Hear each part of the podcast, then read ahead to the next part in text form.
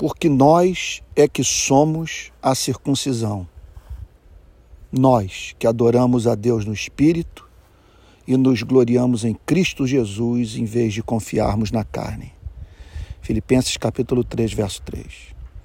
Que extraordinário sumário da vida cristã, do espírito do cristianismo, do evangelho de Cristo e do que distingue o evangelho de tudo que é apregoado pelas demais religiões.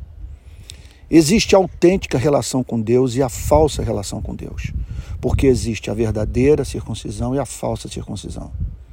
Toda a diferença está contida nessa declaração do verso 3. Olhe para aqueles homens, circuncidados e em busca da salvação por meio da justiça própria. Eles olhavam para o céu e diziam a Deus: Veja a manifestação da minha fé mais profunda. Estou circuncidado. Paulo descreve Deus dizendo para esses homens: Eu jamais pedi isso de vocês. Mesmo no período da vigência do ritual da circuncisão, havia aqueles que se davam por satisfeitos em razão do aparente sinal do verdadeiro culto, contudo, sem a mínima conexão interna com a vida. Parte da pele do pênis havia sido cortada, mas o coração não havia sofrido o corte do espírito que santifica as afeições, redireciona a vida e torna o ser humano um amante daquele que o criou. Existe a verdadeira circuncisão. Paulo a reconhece na vida dos judeus e gentios que tiveram seus corações circuncidados pela graça divina. Eles haviam se reconciliado com Deus por meio de Cristo. Uma navalha passou pelos seus corações. Marcados para sempre, não podiam voltar mais à velha vida uma vez convertidos pela graça, passaram a prestar a Deus um culto simples, puro, santo, belo, descomplicado.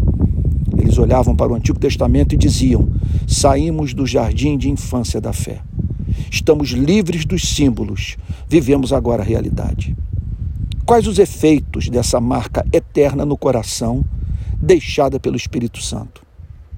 Aquelas pessoas espontânea, livre e prazerosamente passaram a adorar a Deus. Elas viam excelência em Deus. Amar um ser, amar a um ser autoexistente, imutável, independente, infinito, único, santo, doce, fiel, sábio, justo e que no tempo e no espaço revelou seu amor na entrega do seu único filho, a fim de que redimisse os pecadores das suas iniquidades, as faziam cair de joelhos e declarar seu encanto e estupefação a Deus. Elas aprenderam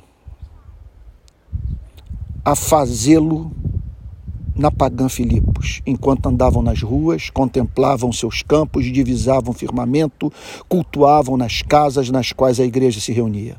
Essa adoração é vista na reprodução da vida de Cristo, que move o circuncidado a ajudar o pobre, se compadecer do que sofre, ficar sempre do lado da justiça, ser honesto no exercício da sua profissão, servir aos irmãos e fazer do seu retorno ao lar a volta de um anjo com o qual todos amam conviver.